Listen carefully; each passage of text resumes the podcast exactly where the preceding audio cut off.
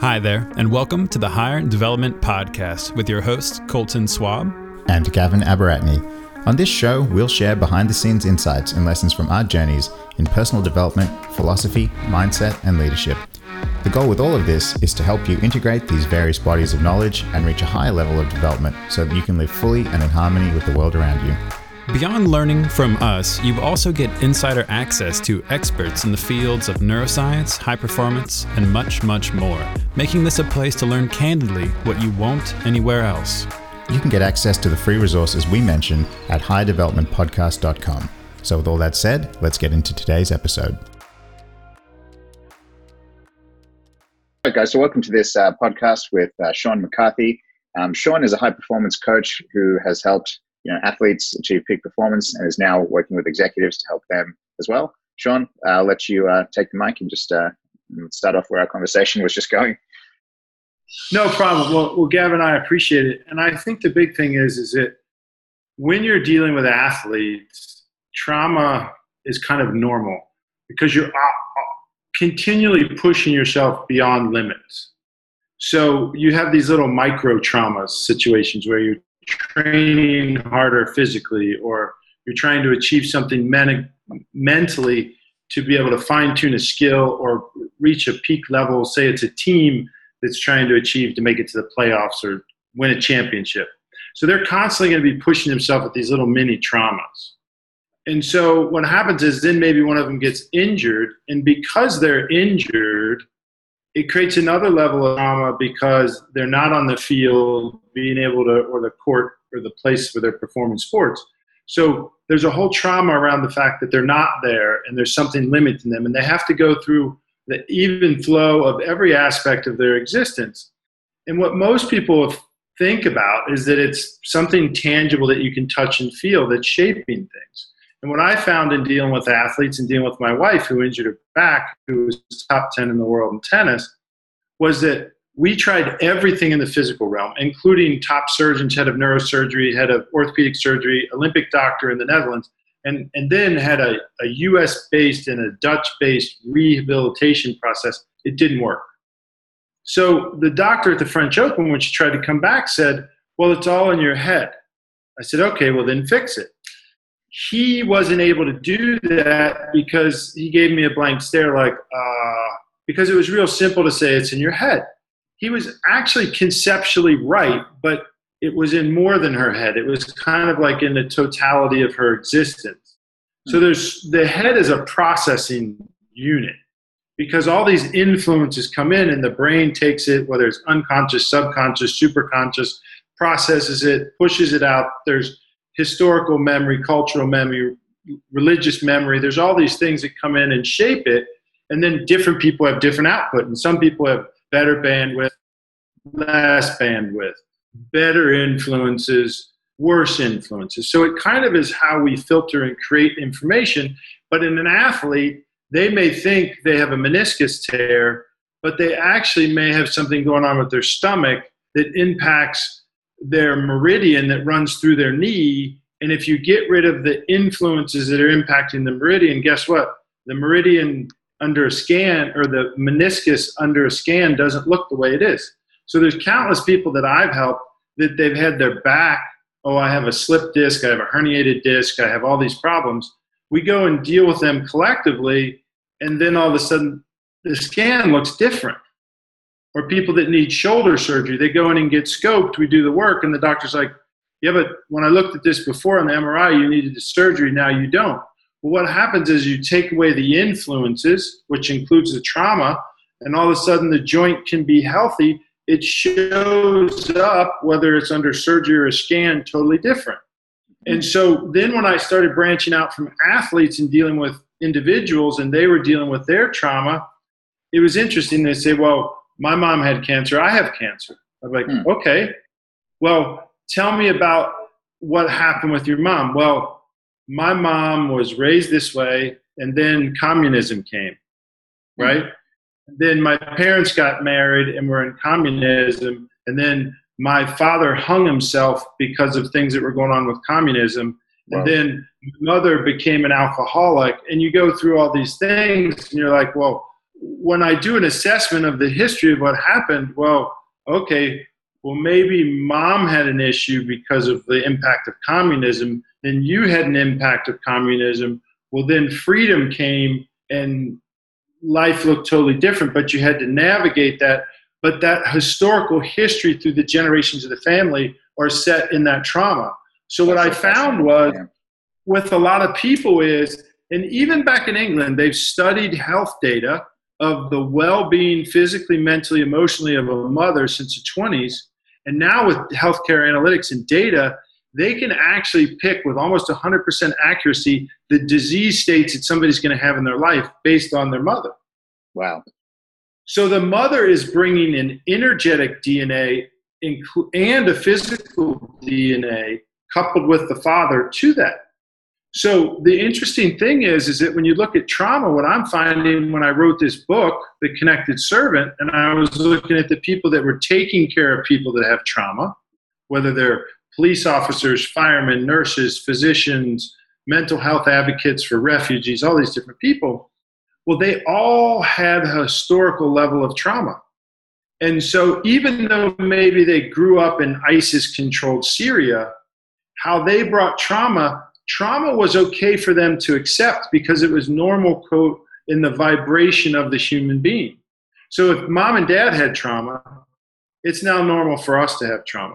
So it's not as big of a deal to have the trauma with us because we've had it vibrate in our system for so long.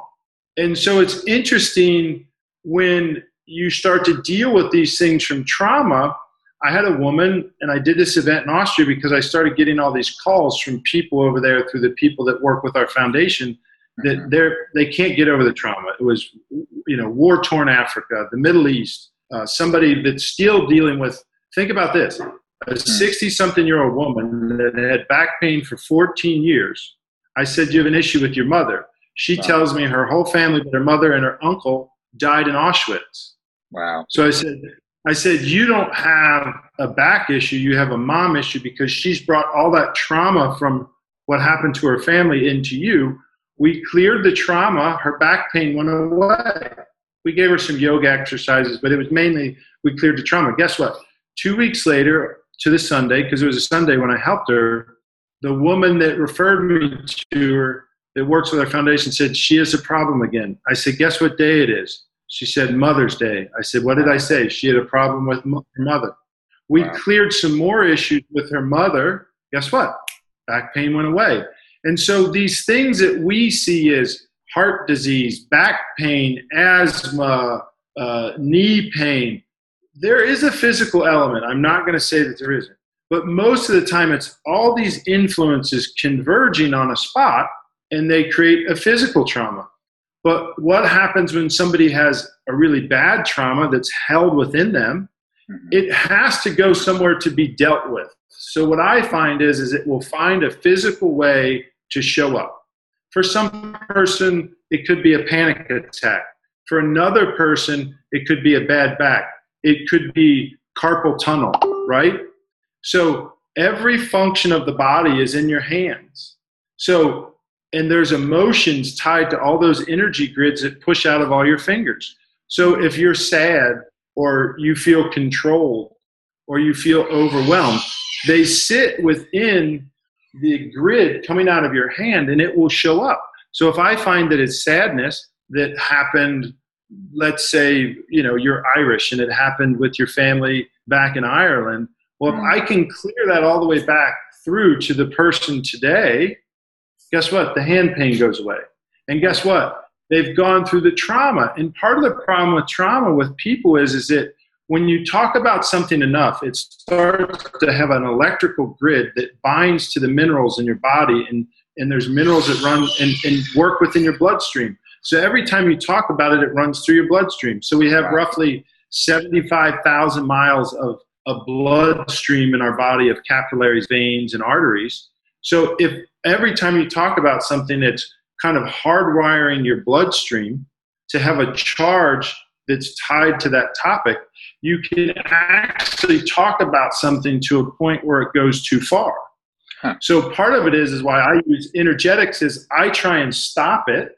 so that we can get, it doesn't mean we don't talk. It means the conversation starts to go somewhere else to a conversation of possibility instead of a conversation of no possibility that's mm-hmm. caught in the trauma. And I've been fortunate or unfortunate enough to work with some really severe trauma right. where, you know, horrible war torn nations, brutal ongoing rapes and child molestation and just horrific types of things like that. Hmm. And it's interesting to see how fast, when you look at every influence of a human being, that this conversation and this dialogue of being a, a victim, but they, they're a victim for a reason because they're victimized.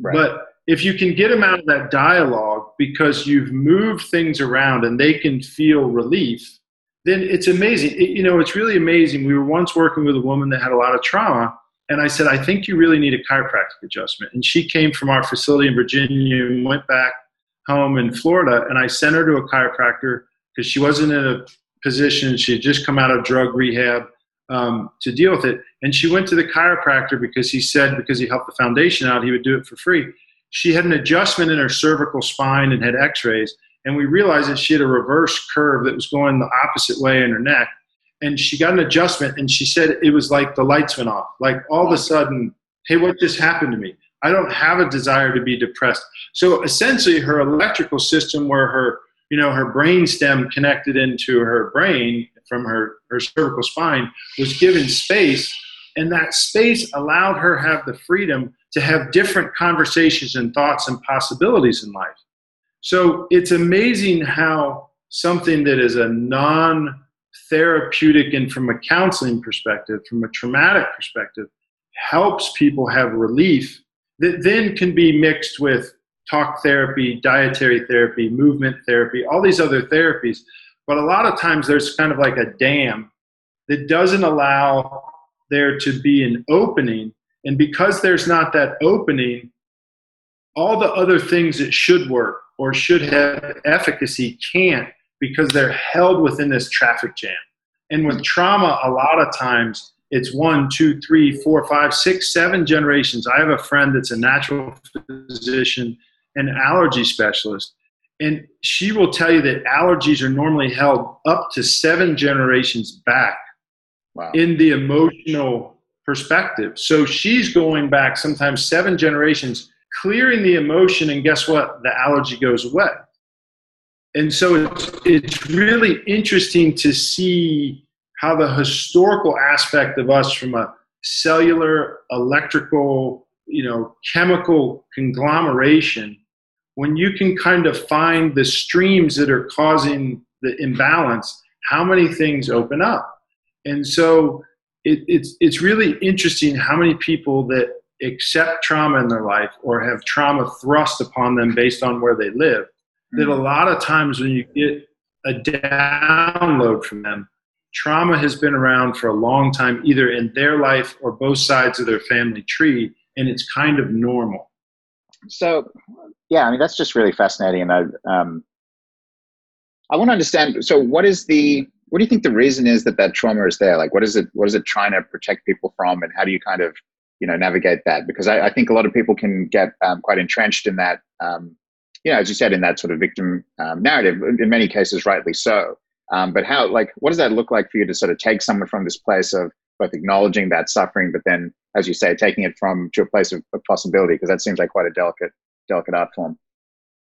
Well, I think the art form is is really I I ask people kind of a cheesy question. If I was a genie and could grant you some wishes, what would it be? Mm-hmm. And they'll normally, some people go, Oh, I've never thought about that. And then, so sometimes you actually have to do some therapy so they can answer the questions. Right. And so for a lot of people, the story is a security blanket. Hmm. And because they don't know how to operate out of that story, but more importantly, the way other people treat them is based on those stories.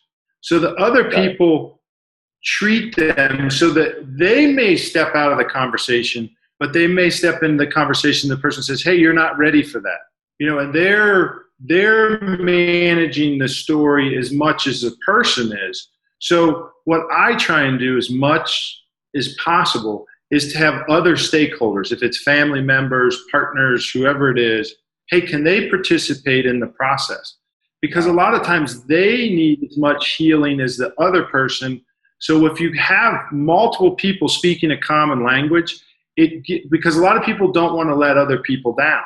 So if you right. can bring some of the stakeholders in, you allow them to have a, a conversation together and develop a similar language and understanding of what's holding things back, mm-hmm. then you can have a lot of freedom. So I like to do that. If that's not possible, what I really like to do is I like to show a person where the trauma and the stress show up in the body from a pain point, like it hurts in your knee or your chest or it's sensitive there, or try and breathe real quickly or do something intense physically. Oh, I'm limited. And then I use protocols to release that, and then they can breathe freer. The pain is gone. They have more movement. And then they're like, wow, that's how it's showing up physically. These are the stories that I have that have been running in the background. Now, and then I take people through kind of visualization tied to energy points and I have them visualize. So if they're looking at their heart energy, how does that scenario look to you? Not good. We clear their heart energy to a point they're like, okay, it looks good, right? So they feel good in that environment. I take them to their stomach energy, which has a lot to do with disgust and disappointment. Now mm-hmm. the whole scenery, the exact same visualization is no longer good. So we hmm. clear the stomach energy and we get it better. Now we go to the spleen, which has a lot to do with worry, and now it changes again. But then we take them to the lung, which has a lot to do with self esteem. And because they've cleared the heart and the stomach and the lungs, or the heart, the stomach, and the spleen, now they go to the lung spot where they typically would have low self esteem. They feel powerful. Wow. So I try and take them through these different scenarios of seeing the same thing, but being influenced by different energy zones that shape the way they perceive things. And then we can alter that energy zone which then coincides with the shaping of the way that they visually see things. Got it. Got it. Yeah, that's really interesting. I mean, something Colt and I have been really fascinated by is this idea that yeah, there are a lot of influences around you, and you don't necessarily know what they all are. And we certainly come from a you know marketing and persuasion background, and so we're very conscious of the of what the media is doing to people and how that's making them feel you know sort of cognitively. Um, but there's this whole other um, dimension that you talk about that I haven't really heard many people speak about, certainly not as clearly as you, um, and that's the sort of environmental influences that can be affecting people and creating um, forms of micro trauma. Do you want to tell us a little bit about that and some sort of tips people can can look forward to um, to give themselves a shot in terms of their environment? Yeah, I mean, and, and, I like to tell stories because I think through stories people understand. And one time I was doing some seminars in, in southern France, and I got a call from an ambassador from uh, Slovakia to um, Monaco, yeah. and she said they had this kind of treasure that was this Shaolin monk that was dying. Could I help out? And I said, sure. And so I was actually driving from the south of France to Austria um, and Hungary and Slovakia. And that. No, no, it was nice. Stopped in Tuscany a couple days. It was nice.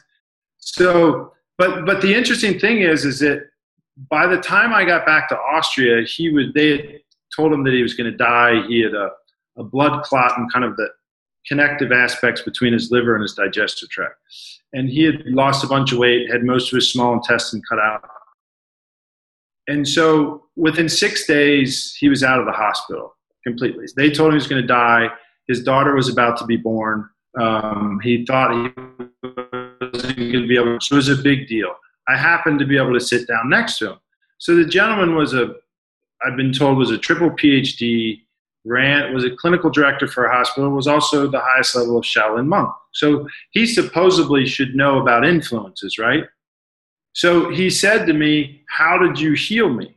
I pretty much know everything. I know medicine i know psychology i know energy healing i you know i'm a shaolin monk. You know i spent from the time i was five until almost my 30s in the temple. I said well i started clearing your environment hmm. That's interesting. I started looking at everything within a couple feet of where you've lived most of your life. And then I kept kind of sweeping out further and further where you worked, where you spent your time, the mm hospitals where you worked.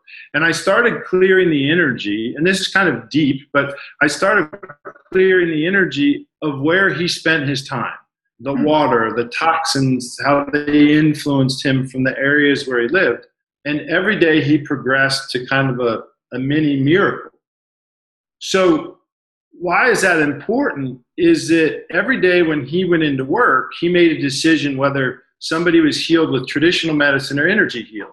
If they needed energy healing, he healed them. If they needed traditional healing, he passed them on to whoever the specialist was that the person needed. And sometimes they needed a blend. But the way that he did energy healing, he had to bring it in through a system and process it. And that's very hard to do, especially if you're doing a lot. And this guy was a high operator and did a lot of things and had important people like billionaires that wanted his time and professional athletes. So he wasn't spending the time on a daily basis to cleanse himself the way he should. Right. So every day he was he was absorbing these people's energy, sickness, and trauma, and having to process. And he wasn't processing it. So this he's a big guy. He doesn't look like a Shaolin monk. He was actually like an ultimate fighter type guy at the same time. He's right. tattooed. He doesn't look anything. I thought he was going to have like a Fu Manchu. You know, I'm thinking from the movies of the Shaolin monk, right? But this guy was a big guy, right? Right. And what happened was is those micro traumas of every day of the people that he was interacting with weren't processed, and it essentially caused his body to shut down. Huh. And so that's a very extreme case. But let's just take the average person that goes into a bad work environment. They hmm. come into work.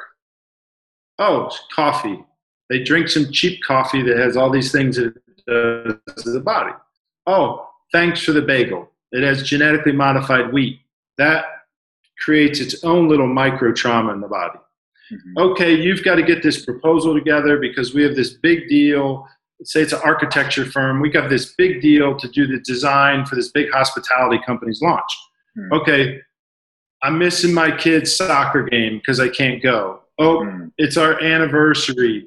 I can't go. I've got to get this done. So, you know, you see it in the movies. This guy that's overworked, his family hates him, you know, the whole thing. But he's going through all these little successive traumas every day, and, and they're just like little wounds. But over time, if he does that, wherever his kind of weak point is in his system, either that he inherited or he's developed because of his existence, that energy is going to go attack that. But guess what happens? The stress hormone cortisol, when it finds a weak spot in a human being, you know, Dr. Perricone that wrote the Perricone prescription about skin talked about, he called it the death hormone. It goes and attacks where you're weak and breaks it down. So let's just say he had cardiovascular problems. It's going to go and affect his valves. It's going to harden the arteries more. It's going to affect his pulmonary respiratory system. And so, whereas another person maybe it affects their shoulders and they work out a lot to deal with the stress, but they get dry socket and their shoulders don't work. Oh, I have a rotator problem. So oh, it, you reach a tipping point and it explodes. And mm-hmm. so these little day to day traumas add up, and some person may have better genetics and resilience. Maybe it shows up as a heart attack. Another person doesn't, they're on the basketball court or the rugby pitch, boom, the knee goes out. And they think, oh, well, he jumped up and dunked, he landed the wrong way. Not really. The reason he landed the wrong way is all the stress had set up kind of a the way his body reacted to things. Whereas right. one person may go like this and balance out. He didn't bounce out. It went this way and his leg slipped out and he blew his knee. And Got so it. that's that compounding interest of trauma. Yeah, that's very real. that's very real. It's something I've experienced. Uh, and um, yeah, I've, it's an interesting one because you talk about guys that aren't necessarily, um, you know, and I'm very much this archetype necessarily embodied. So you don't necessarily feel the stress in an emotional way, but you kind of know you you are. And that's certainly, you know, people have seen our Apex consultant journey. There's been some highs and lows.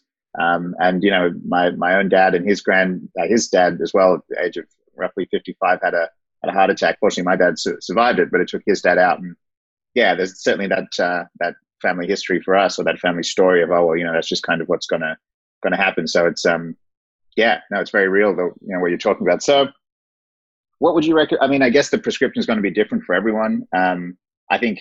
Yeah, well, I, mean, I think there's some. I think there's some simple things that you can do. Okay. Right. You know, I think there. you know, politics, religion, and the third thing would be diet, right? okay. People talk about diet a lot. This is what I like to say about diet. The traditional human being in the industrialized world eats way too much food and way too much low quality food. So, number one would be eating food closer to the way it showed up on the earth originally will make a drastic shift because your body does have a traumatic and stressful experience processing toxins. And we all, as we age, have the ability to have less toxins. I think the other thing is, is that what most people don't realize is, is that the digestive tract is way more intricate than we ever imagined. A lot of great stuff is coming out now about what the digestive tract does and your microbiome and all these interesting things. But the reality of it is, is it needs a break. Let's just take you go to uh, Philadelphia and have a Philly cheesesteak, right? With a bunch of onions and peppers and cheese and steak on a big old bun, and you slam that thing down and you chug a couple beers while you're having it, which everybody should do when they're in Philly, right? But the problem is, and for those, you know, Philadelphia is what I'm talking about in Pennsylvania. The problem is, is that that may take 15 or 16 hours to digest because of all the different food groups and kind of the tastiness and flavors of the way they produced it, right? Mm-hmm. So if you eat something else within 15 or 16 hours prior to that, maybe you have it for lunch, and then you go and you have something for dinner, well, now maybe your digestive tract is pushed out 24 hours where it's going to be fully engaged in processing that food. Right. So the problem is, is the digestive tract is overwhelmed, but they are finding that there's so much serotonin, melatonin, all these great things that are produced in the gut that deal with brain health. Mm. See, there's that correlation. If you don't give yourself a rest, some people believe in just, you know, being vegan or eating more fruits and vegetables. Some people, there's a I'm a big proponent of fasting, and I'm in the process of doing some fasting myself because I need to kind of clean my house up a little bit. So I think diet, eating clean, and understanding how your body digests things is huge because your gut is processing emotions. It's tied to your vagal nervous system. It is, you know, your gut can send six signals to the brain, and the brain can send one. So guess what? Hmm. If your gut is down with low quality stuff or has been eating too much and can't get a break, it's hmm. impacting your brain health.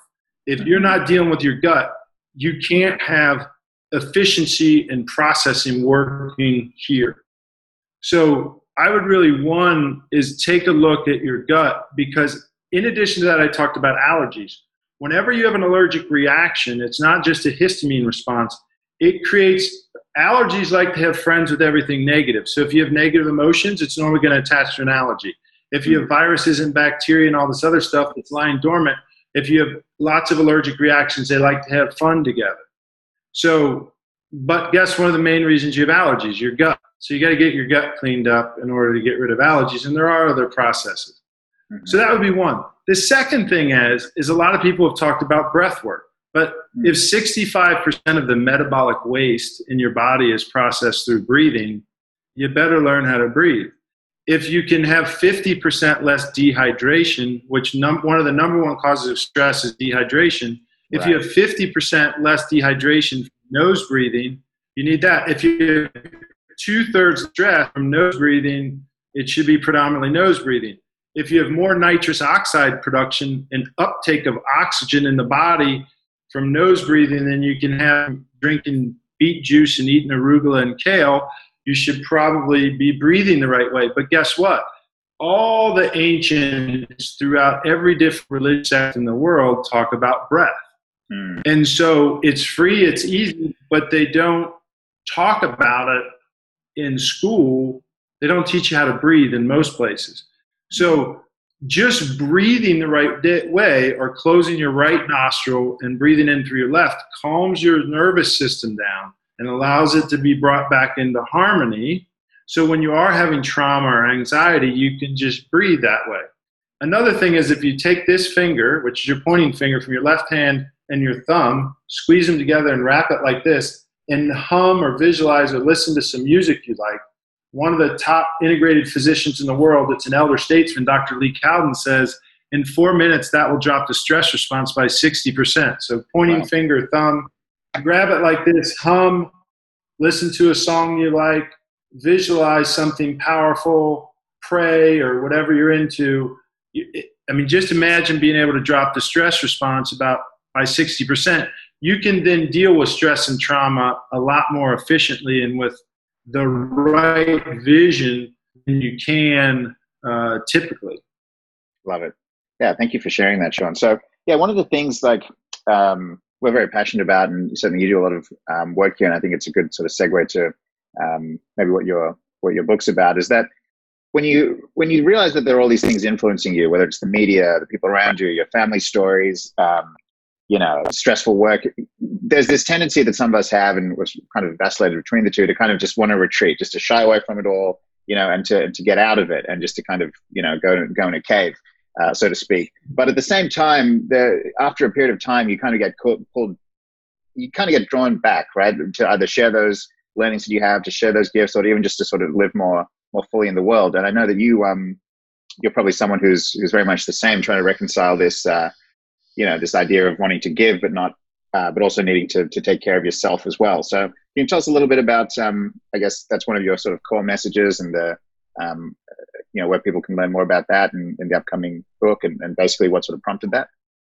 Well, I, I, think part of the thing was when I was doing this event called Evolving Beyond Trauma in Vienna, and I was one of the panelists and then did a healing program afterwards. And we never anticipated it to be the way it was because I kind of just asked for these women to fill up a room full of women because I'm helping so many people over there through the foundation.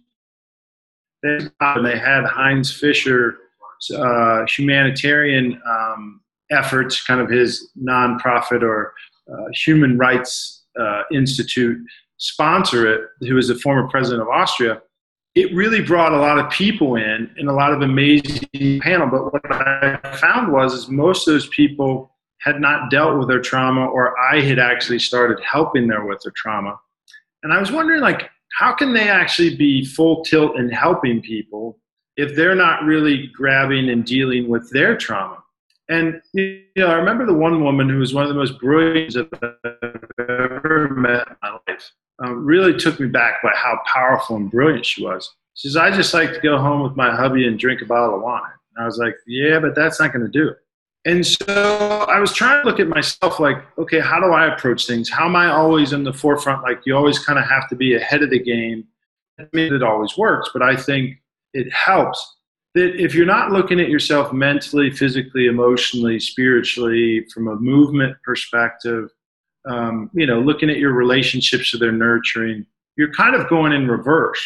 But what I also found was, which was interesting, was is there are people that did yoga, you know, whatever their religious belief, they would go to the temple or the synagogue or church. They were eating right. They had enriching relationships, but they were still having a lot of tr- trouble. Mm-hmm. And, and, I think Bruce Lipton puts it best, where he calls it like the 95 and the 5%. The 5% is the physical, what you can touch and feel, and the 95% is non physical. If you really look at that math, it's about 99.9% non physical and about 0.01% physical. Right. But the way most people nurture themselves is with the 0.01%.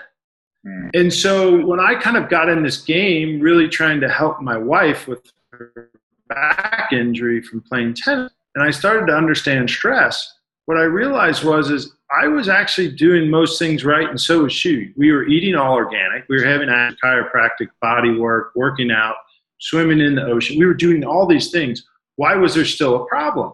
Well, I started understanding what was in 99.9, right? And so, but part of what it was is that used to just be this like woo woo soup bowl of quantum stuff, right? right? And I said, well, that's great. There's dark matter. There's your astral progression. There's this. There's, you know, you have astrological disturbances coming in from other places. And the more people you talk to, you're kind of like, what planet are you from? What drugs have you been doing? Are you crazy? Right? Yeah. And a lot of people think I'm that guy now. You hear what that guy's talking about? He's nuts. But yeah. what I'm really did was I, I tried to put it in a way where I could teach people how to identify it on their own. And kind of if you think of a continuum, like this is the physical, and then we go out. So some people might have more problems here, and some people might have more problems out in the quantum soup bowl, right? Mm. So what I tried to do is through energy testing, teach people how they could identify where they were in the continuum of influences. So they a name to it or a label to it, start to understand it and see how it actually came in and influenced them. Because it's one thing to be like, oh, it's in your chakras. Well, most people have no idea what that means. It's in your meridians. Okay, well, it's in your liver meridian. Well, what does that mean? Like, is my liver failing? No, it just means there's disharmony and it needs to be balanced out. It's it's too excessive or too um, little of energy flowing through it. But then when you start to get beyond that and you start to look at the things that people can't label and can't touch and feel, Mm. they start to get really scared. So what I've tried to do is take and identify and get teach people how to be able to identify is it dietary, is it family related, is it you know within your holographic expression. I have this whole assessment so that a layperson once they understand how to energy test, they may not understand what it is, but they can put a finger on it and it calms them down. Hmm. Because they can put a word to the unknown. Whereas most people are like, meditate, go out into that space. I like to figure out what it is and move the energy around, and that's kind of my form of meditation. I identify kind of what the influences are, I go and grab it, I structure a clearing or a healing or a prayer or whatever people are into to move it so that they can see either relief in the way they think or the way they feel and the way they express themselves or visualize things. And the moment they can start to do that, they can take a breath of fresh air and say, Oh, I can see how it can work. And some people kind of like, I tell people, I, I like to help people engineer miracles because sometimes somebody can get a miracle like that. And we've all heard of Guru XYZ or some faith healer, somebody that did something amazing. Yeah. But what about the people that it takes a year or three years to get over their trauma, but they're over it and it took three years? So I think in the self care model, you really have to look at everything, and everybody has a unique recipe, but it's very hard to find if they can't identify things. So I try and empower people by learning how to identify it and see, you know, cold therapy is a big deal, but it may shock one person's system too much. You know, whereas sauna is a great thing, but that may not be what the person needs. But if they can work through some things, sauna might be the best thing, or cold therapy might be the best thing. But what a lot of people do is whatever is fashionable, they jump into that, and that's how they deal with things. Got it. Yeah, I mean that makes a lot of sense, and I think that's a really cool and functional way to help people first identify and put names to these things. I mean, you, a lot of time you sound like you're describing just describing me, you know, because I'm much much the same, you know, in terms of uh, you know I come from you know I you know as you say consider myself a rational person, very scientific, but as you say, I mean, cutting edge science does say that 99% of reality is uh, blank space, you know, uh, or, or energy. And if you look at an, an atom and you see, you know, molecules, you'll see that it's ma- mainly a blank space. So it's really a fascinating dimension. I think we're kind of, um, kind of cresting a new, uh, a new wave of this intersection between spirituality and, and science, or what was traditionally spirituality, but may actually just be science. you know, now as we can learn to measure these Well, things. I, mean, I think at the end of the day, if you really look at it all and you take all the labels away, right? Yeah. That it's all pretty close. It's just a lot of times, you know, I once helped a, a pretty famous surgeon. They thought she had Lou Gehrig's disease and couldn't do surgery, and so she was able to do surgery again. And so later in her career, around when she was thinking about retiring, she called me up and she said, "Hey, I need some of your voodoo." And I, I started laughing. I said, "I'm not giving you any voodoo." But she said, "No, really, I, I'm having some pain that medical diagnostics show that there's nothing wrong, but I feel like I need knee surgery and I have a bad case of gout." Right. And uh, I said, well, let me take a look at things. And it was once again, it was her environment. It was the way the energy from the five hospitals she was working in expressed herself. When I moved the energy of the hospitals, her pain in her foot and her knee was gone. And she goes, you know, she just says, I'm retiring. And so the thing is, is that most, she's a physician that believes in all kinds of science, and she's one of the chapters in the book. Um, she knows that there's more out there and that we all, if we communicate together, we can get far because she can teach me unlimited things, but I can teach her things. But if we work together, then we have two people's brilliance. I think what I call is a call to integration on a forward moving basis. You know, it's funny. I sit down with people, PhDs from Eastern Bloc countries that try and disprove what I do, right? And it would be right. fun because they're way smarter than me. Like, I can't compete with them but I know how to access energy or the source or whatever you're into. So I can get downloads of information to have a conversation that they're like, well, you know, you have a marketing degree. That my degree's in. How do you know this? And I said, because I had things thrust upon me that the traditional methods didn't work or for my family or people I cared about, and I had to figure it out. Mm. So I think part of it is, is that you're a rational guy. I think you went to law school, right? Didn't yeah, you? yeah, school, yeah. so lawyers, they good. need absolute, right? They need absolute, right? Mm. And it's kind of like an engineer or a scientist. They want validated information so that X, Y, or Z takes place. Yeah. But what if X, Y, and Z is moving? What if it's not a constant? What if the speed of sound isn't always the same calculation? What if yeah. the speed of light isn't always the same calculation? What if the gravitational pull isn't the same calculation? Guess what? They found that they're not. There's a slight variance. Well, yeah. I mean, to your point, in terms of how law school served me, I was, uh, geez, maybe early, early to mid 20s, and I was so stressed at law school. I went and saw a GP, and he tested my cholesterol, and he said it was the highest he'd ever seen of someone my age, which is why I said, well, this is going to, this career is going to kill me, and so I dropped out. Right, so that was five years in, um, and I kind of uh, you know, I call myself a, a, dumb smart person, but I was smart enough at that point in time to realize there was some some elements that uh, you know. Well, now a lot of people are lucky that a lot of people are lucky that you did that. Well, yeah. you, you, yeah, but you're you're a person that like my book's about a person of service, and you're a guy that consults with business owners, helps them achieve their goals and increase more efficiencies and have a better life and freedom. And I think you're a perfect case in point. I'm the same way, where if we don't nurture ourselves, we're missing out on what we could actually deliver to the people that we want to serve. But I think the thing is, is we have to be really open to look at that whole continuum of how human beings exist. And it can be scary because people don't want to hear that, you know, I once had a woman that I helped with cancer and she got out of the hospital. Her sister called me and this shows you how much humans influence. So she she's cancer free, like, oh wow, it's a miracle, right? So two weeks later, her cousin comes and tells her, That's crazy. Not some guy from Florida in America can't heal you. Guess what? Two weeks later, she was back in the hospital with the same symptoms. Wow. So her sister called me back and said, Can you help her out?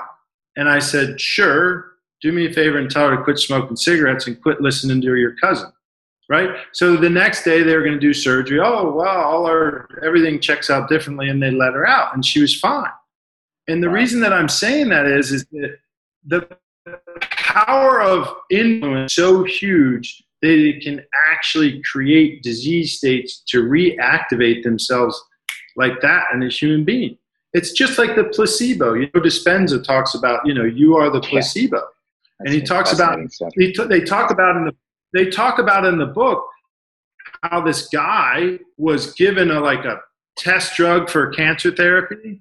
And so he took the drug and then he heard about like on the news that it was all a placebo that wasn't real. And guess what? All the symptoms back.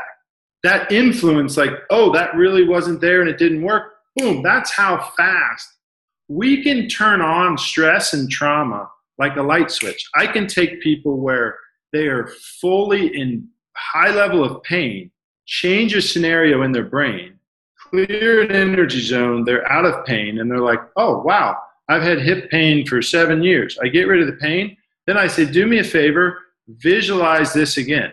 The back, the hip pain comes back that fast wow. because I created a scenario, because I understood what was influenced. So I, I make them visualize a scenario that brings up all those same stories and emotions.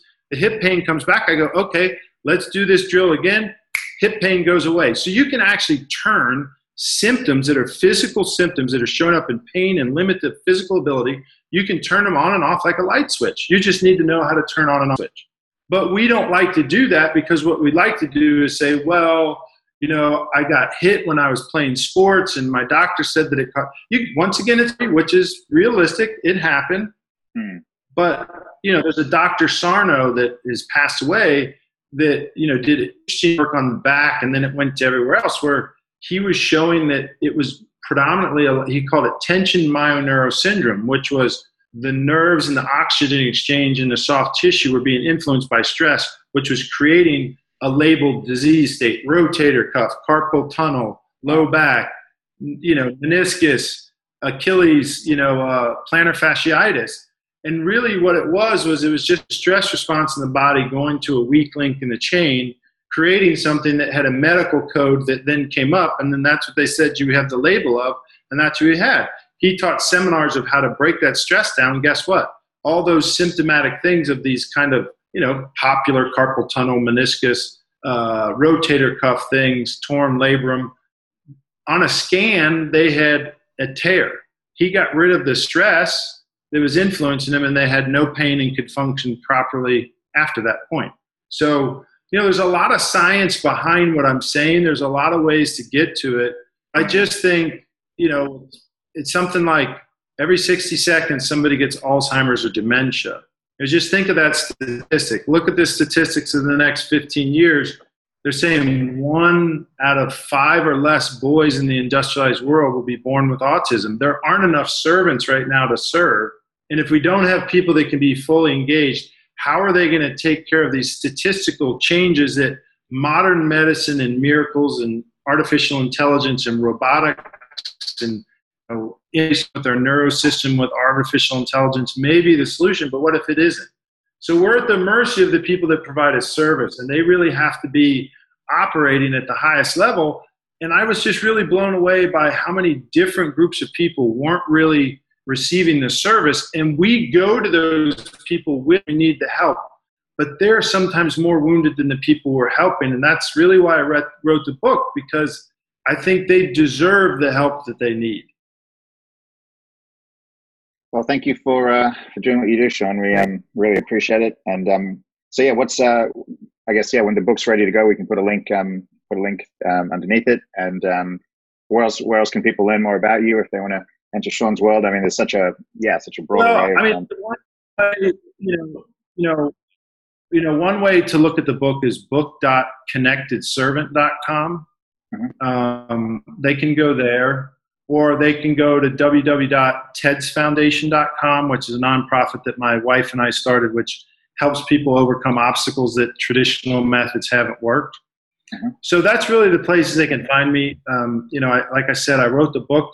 It never would have been the book that I thought I was going to write, but when I saw these people that were really putting their time and effort into really helping people that really need help, I'm like, man, they need help too. So I'm just trying to raise awareness and 100% of the proceeds from the book go to the foundation so we can help those people that need the help.